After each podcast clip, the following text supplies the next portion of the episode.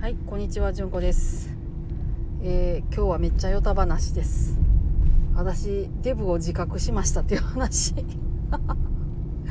あのね、えーこの10年くらいで15キロぐらい超えてるんですよ、私。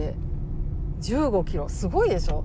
何かって言ったら、えー末の娘と長女と2人分の 妊娠の時についた肉がそのまま残ってるっていう感じです。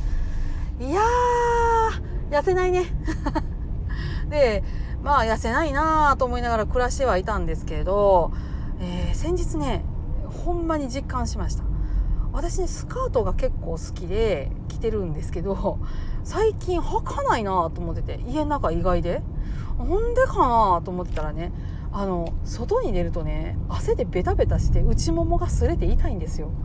わかります？あの、いわゆる股ずれっていうやつが私にも起こっているわけです。いやーこれ大変不快でですね。ヒリヒリするしベタベタするしなんか嫌なんですよね。自分の姿勢が悪いのもあるんでしょうけれども慌てて島村に行っておばあちゃんが履くような五分丈のズロースを買ってまいりました。これでスカートも履ける。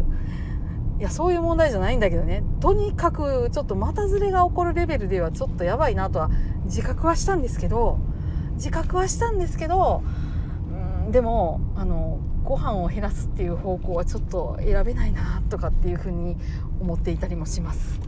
もうさすがにね日々ね外来でねお出会いする患者さん見てたらご病気でねご飯食べれへんっていうふうになってはる方々見てたらさすがにねご飯を減らして今から痩せてしまうっていうのしんどいなーって思っちゃうんですよね。思いません？どうですか？どうですか？私の方がおかしいんかな？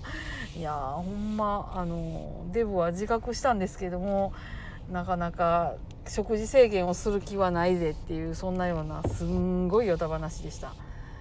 はい。まああのねスカート履けるようにバージャンパンツは買うてきたんでこれでなんとかしていこうかなとかってちょっと思っています。